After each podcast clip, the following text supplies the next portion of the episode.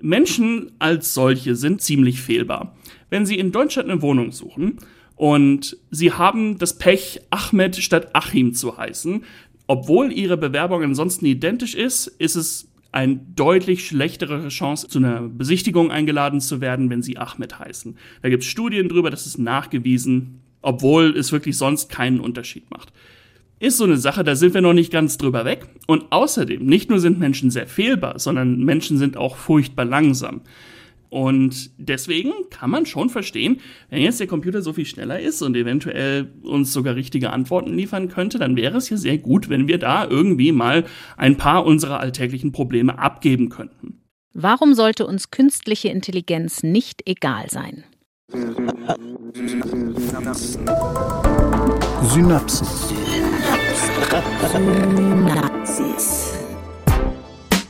Science Slam.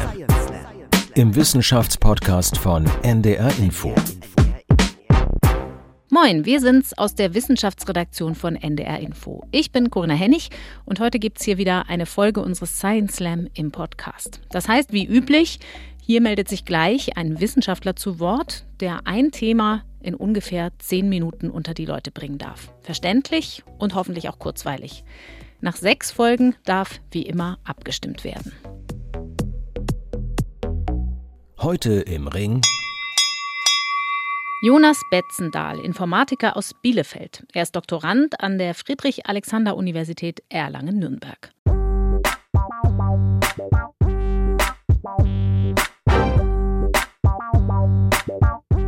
Hallo Jonas, schön, dass du da bist. Ja, hi. Ich bin froh darüber, hier zu sein. Vielen Dank. Jonas, wenn man einen Informatiker am Wickel hat, der sich mit künstlicher Intelligenz auskennt, dann muss man dieser Tage eine Frage stellen. Seit Monaten beherrscht ChatGPT die Schlagzeilen. Kannst du die Aufregung darum nachvollziehen? Ja, ist natürlich das große Thema der Stunde. Ich denke, Teile der Aufregung und des Tohuwabohu darum sind berechtigt. Es ist natürlich ein Produkt, was so noch nie da gewesen ist in dieser Form. Und es kann Dinge, die bisher nichts vorher konnte. Allerdings glaube ich nicht, dass es jetzt irgendwie deinen Job demnächst oder meinen Job demnächst oder alle Jobs demnächst irgendwie übernehmen wird oder dass es jetzt in den Anfang einer Roboterapokalypse oder sowas ausartet. Es ist ein cooles Produkt, aber vielleicht nicht der ganze Hype wirklich wert. Und wie sieht's mit Deepfakes aus? Ich glaube, das ist eine Sache, die einfach komplett auf uns zukommen wird. Also ja, da wird noch einiges schlimmer werden, denke ich. Gerade für, tut mir leid, JournalistInnen wird es sicherlich nicht einfacher demnächst, wenn Tonaufnahmen, Videoaufnahmen oder halt auch Texte in sehr glaubhafter Qualität schnell erstellt und auch schnell gefälscht werden können.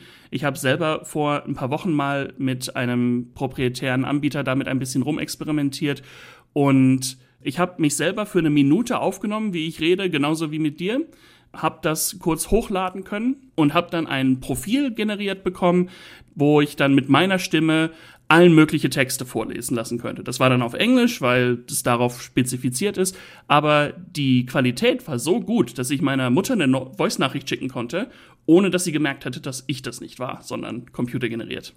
Also im Sinne von, wenn man dann genau hinhört, kriegt man es noch raus, aber man muss schon genau aufpassen. Und deswegen glaube ich schon, dass alle diese generativen Ansätze, die wir gerade sehen, durchaus irgendwie noch einiges im Petto haben für uns. Dieser große Bereich ist aber jetzt nicht das Kernthema deiner Forschung aktuell, oder? Richtig. Das ist alles ein bisschen weiter entfernt von meiner direkten Forschung. In meinem Studiengang an der Uni Bielefeld habe ich viel dazu gemacht, aber dieser Tage bin ich ein bisschen am anderen Ende von künstlicher Intelligenz als Feld unterwegs.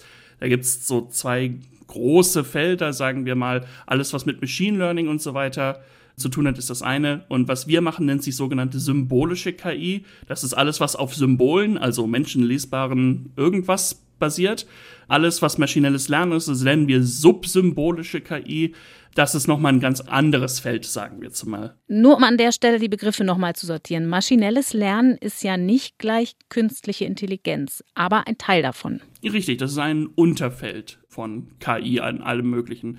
Man kann verschiedenste Methoden einsetzen, um Computer in irgendeiner Weise intelligent handeln zu lassen. Das ist ja auch immer die Frage, was ist intelligentes Handeln überhaupt? Wir haben da keine gute Definition von. Wir haben verschiedenste Werkzeuge, mit denen wir uns irgendwie so herantasten können, aber da gibt es wirklich viele unterschiedliche Ansätze. Jetzt gibt es ja für jeden so Klassikerfragen, die man auf Partys gestellt bekommt, wenn man seinen Beruf oder seine Fachrichtung verrät. Ich vermute mal, bei dir ist es so die Frage, wann übernehmen denn nun die Roboter die Weltherrschaft oder so ähnlich, oder? Ja, natürlich ist immer so eine Klassikerfrage, ne? Wenn ich denn mal auf Partys eingeladen werde, ist immer die Sache. Ich sag dann normalerweise, naja, solange mich irgendwie Amazon noch fragt, guten Tag, Jonas, ich sehe, du hast gerade ein Portemonnaie gekauft, willst du eventuell noch mehr Portemonnaies haben? Da habe ich mir ja mal keine Sorgen drum gemacht, aber naja, das ändert sich halt auch. Und was würdest du gern stattdessen gefragt werden? Am liebsten gefragt werden würde ich wahrscheinlich was dazu, wo überall heutzutage maschinelles Lernen drinsteckt, wo man es eventuell nicht erwarten würde und was das so für Konsequenzen hat. Darüber kann ich dann immer eine halbe Stunde reden und Leute müssen sich das antun. Okay, dann kommt jetzt die Gelegenheit für dich, Antworten zu geben auf Fragen, die dir viel zu selten gestellt werden. Ringfrei. Für Jonas Betzendahl mit seinem Slam-Beitrag Algorithmen und Du. Risiken und Nebenwirkungen von künstlicher Intelligenz.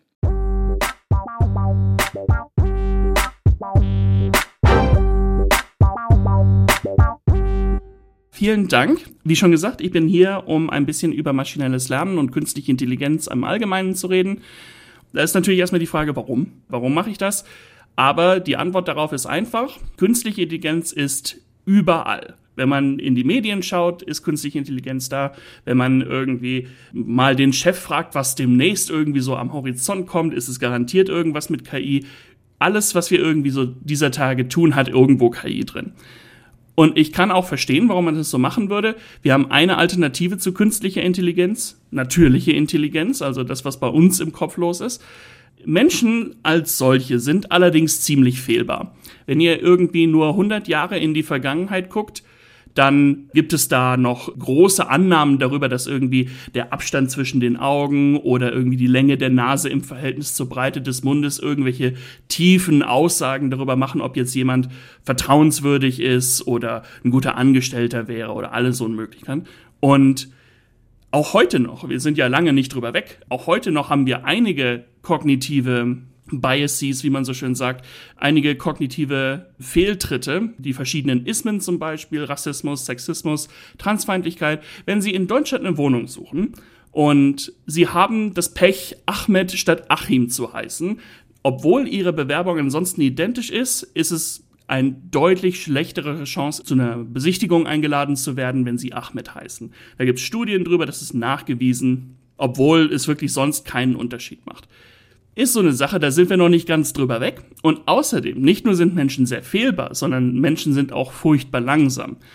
Wenn ihr das mir nicht glaubt, dann könnt ihr gerne mal mir sagen, was 4.628.713 geteilt durch 27 ist. Der Computer braucht dafür nur ein paar Mikrosekunden. Der war fertig, bevor ich das Wort wenn ausgesprochen habe. Und deswegen kann man schon verstehen, wenn jetzt der Computer so viel schneller ist und eventuell uns sogar richtige Antworten liefern könnte, dann wäre es ja sehr gut, wenn wir da irgendwie mal ein paar unserer alltäglichen Probleme abgeben könnten. Kann ich also sehr gut verstehen. Maschinelles Lernen hat auch schon viele Erfolge eingebracht. Irgendwie 2016 oder sowas wurde das erste Mal der Weltranglisten-Erste in Go von einem Computer geschlagen, was vorher nie passiert ist. Nachdem Schach in den 90ern gewonnen wurde, dachten Leute, ja okay, Go ist das Nächste. Aber viele waren davon ausgegangen, das ist so kompliziert, das passiert vielleicht niemals. Und dann war es plötzlich soweit. Und das ist ein nicht kleinzuredender Erfolg. Und wir haben Autos, die mit maschinellem Lernen fast alleine fahren und auch nur manchmal in Flammen aufgehen. Von daher kann ich schon verstehen, warum dieser Ansatz so viel Erfolg hat.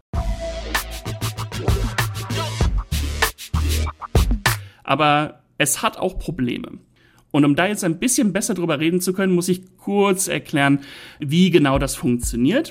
Und die Idee ist vielleicht zuerst mal, was ist ein Algorithmus? Ein Algorithmus ist einfach irgendein Kochrezept, nur dass halt bei einem Kochrezept kein Computer programmiert wird, sondern ein Mensch programmiert wird. Aber im Prinzip ist die Idee die gleiche, eine Liste von Anweisungen, die nacheinander abgearbeitet werden müssen. Und maschinelles Lernen, naja, wenn man das so normalerweise hört, ist es, wir tun einfach alle unsere Daten irgendwie in den Computer rein und dann schütteln wir einmal und dann kommt schon das Richtige raus. Das ist ein kleines bisschen komplizierter.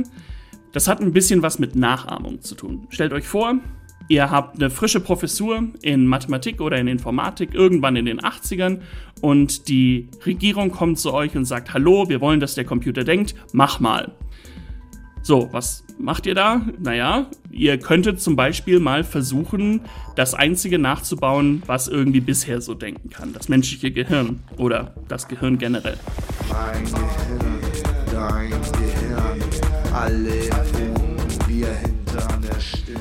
Im Gehirn läuft es nun mal so, dass da Nervenzellen sind, die auf eine bestimmte Art und Weise miteinander verknüpft sind. Und wenn da ein Signal reinkommt von den Augen oder Ohren oder von sonst wo, dann passieren bestimmte Dinge und dann werden die weitergeleitet, wenn sie stark genug sind. Und sowas können wir nachbauen. Da können wir ein mathematisches Modell draus basteln und sagen, okay, wir geben da Signale rein und wenn es stark genug ist, dann wird ein Signal weitergegeben und dann kommt am Ende irgendwas an Ausgabe raus. Der wirkliche Witz daran ist nicht einfach nur viele Nervenzellen zu haben, sondern der Witz daran ist zu wissen, wie diese miteinander verknüpft sein sollen. Sowohl strukturell als auch wie stark die, wir nennen das Gewichte, zwischen den Nervenzellen sein sollen. Ob diese Nervenzelle diese sehr stark beeinflussen soll oder nur gering, das ist das Wissen, was in diesen künstlichen oder auch echten neuronalen Netzen steckt. Und am Anfang, sagen wir mal, bevor wir irgendwas gelernt haben, haben wir dann einfach nur einen Haufen von mathematischen Nervenzellen und die sind irgendwie miteinander verbunden, recht zufällig, da steckt noch nichts drin, da ist noch kein großes Wissen dabei, das ist einfach nur mal so. Und was wir dann machen, ist, dass wir einfach mal dem Netz, zum Beispiel, wenn wir es irgendwas erkennen lassen wollen, zeigen wir ihm zum Beispiel einen Pinguin und sagen, hier, das ist, ne, was denkst du dazu? Und wenn das Netz dann am Ende sagt, okay, ja, es gibt eine 1 raus, ist ein Pinguin, dann können wir sagen, ah, guck mal, das hat's richtig gemacht. Auch wenn nur zufällig, aber es hat's richtig gemacht. Also können wir ein paar der Verbindungen verstärken, die damit zu tun hatten. Und wenn es jetzt sagt, ah, das hier ist kein Pinguin, dann könnten wir ein paar der Kanten abschwächen, die damit zu tun hatten. Ne, das ist der Vorteil an einem künstlichen neuronalen Netz gegenüber einem menschlichen neuronalen Netz. Wir können direkt drauf zugreifen und direkt Veränderungen dran machen. Außerdem deutlich schneller einsetzbar, sobald man sich erstmal dazu entschieden hat, eins einzusetzen. Okay, aber im Prinzip machen wir genau das, nur häufiger. Wir zeigen ihm ein Beispiel, dann gucken wir, was rauskommt und bestrafen oder belohnen, je nachdem, wie das halt so richtig ist.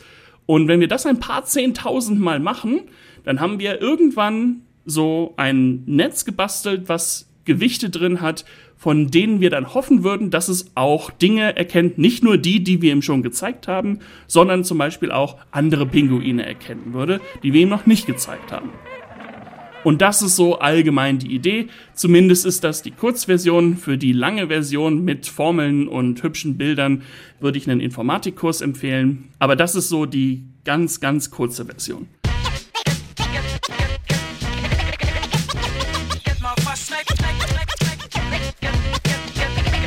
So, wer jetzt aber aufgepasst hat, hat eventuell gemerkt, da gehen nur Beispiele rein. An keiner Stelle haben wir irgendwie eine Definition von einem Pinguin gesagt oder haben irgendwas über die Antarktis erzählt. Das sind einfach nur Beispiele. Das hier ist ein Pinguin, das hier ist kein Pinguin. Und das passiert ein paar 10.000 Mal, aber das ist alles, was passiert. Und das bedeutet, dass wenn in den Daten, die wir dem Netz zeigen, irgendwas nicht drin ist oder zu viel drin ist, was wir eigentlich nicht drin haben wollen, kann das zu Problemen führen. Ganz beliebtes Beispiel ist, dass Amazon das mal vor einer Weile gemacht hat und sich gedacht hatte, ah, schön, wir zeigen einfach einem neuronalen Netz, welche Stellenausschreibungen wir in der letzten Zeit hatten, wer sich darauf beworben hat und wen wir dann am Ende eingestellt haben. Und dann zeigen wir dem neuronalen Netz, wenn es trainiert genug ist, eine aktuelle Stellenanzeige, den aktuellen Bewerberpool. Und dann kann es uns vielleicht sagen, wen wir einstellen sollten. Und das wurde so trainiert. Und das allererste, was das Netz gemacht hat, ist, es hat angefangen, gegen Frauen zu diskriminieren. Wenn dann zum Beispiel im Lebenslauf drin stand, dass man ein Schachteam geleitet hat, war das ein Pluspunkt. Aber wenn es ein Frauenschachteam war, dann war es ein Minuspunkt plötzlich. Wie kann das passiert sein? Naja, eventuell stellt sich raus, waren die Leute, die bei Amazon die Entscheidung getroffen haben, schon sexistisch. Und das Netz hat das gelernt, weil es die Daten davon gesehen hat. Und das Netz kann nicht sich drüber denken, ah, aber das wäre ja sexistisch, das lasse ich lieber sein. Das Netz kann nur reproduzieren, was es an Daten hat und nicht mehr. Das bedeutet auch, wenn die Polizei zum Beispiel sich maschinelles Lernen auf ihre Seite holt, kann das dazu führen, dass sie vergangene, eventuell rassistische Entscheidungen, wie es ja nun leider viel zu häufig vorkommt, wieder reinforced bekommt. Das heißt, das Netz wird ihnen vorschlagen, genau das Gleiche zu machen, was sie bisher schon immer gemacht haben. Und das kann bis dahin dazu führen, da gibt es Fälle in Amerika, dass Leute einfach vorhergesehen werden, dass sie eventuell demnächst ein Verbrechen begehen. Und dann werden diese Leute von der Polizei unter die Lupe genommen, obwohl sie überhaupt noch nichts getan haben.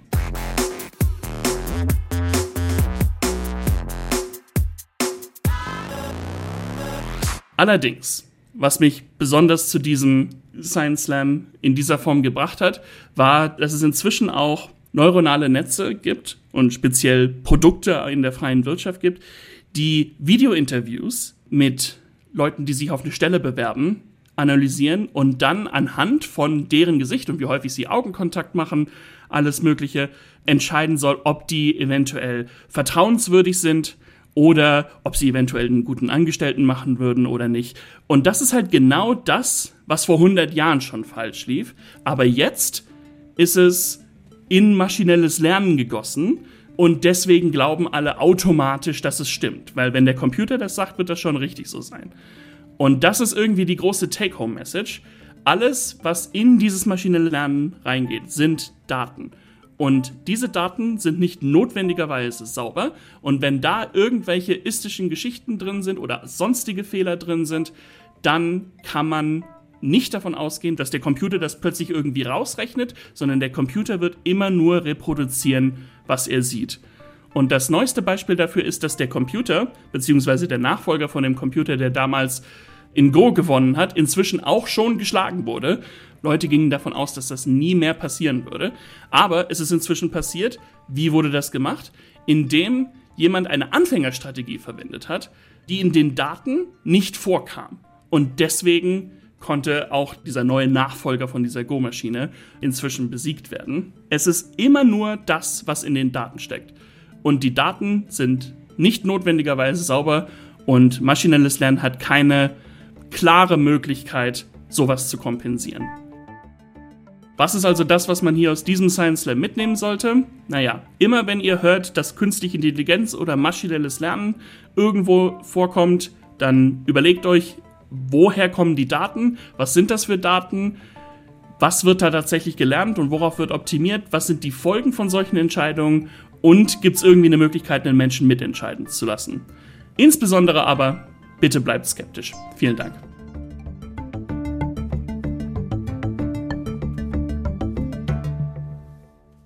Dankeschön, Jonas Betzendahl, Informatiker an der Uni Erlangen-Nürnberg. Nicht auslassen wollen wir auch heute unseren Disclaimer. Äußerungen der Wissenschaftler und Wissenschaftlerinnen im Podcast Science Slam geben ihre eigene Auffassung wieder. Der NDR macht sich Äußerungen der Slammer zum Thema nicht zu eigen.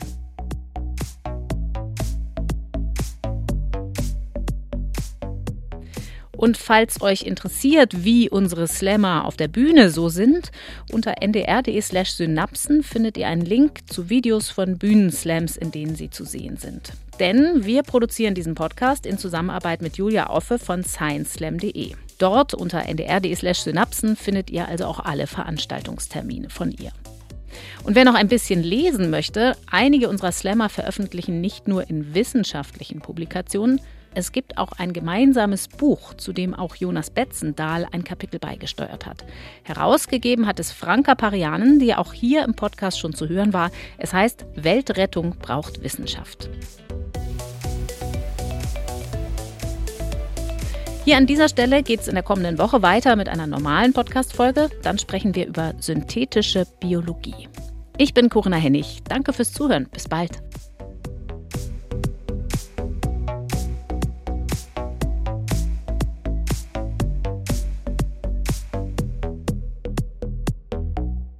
Synapsen, Science Slam, ein Podcast von NDR Info.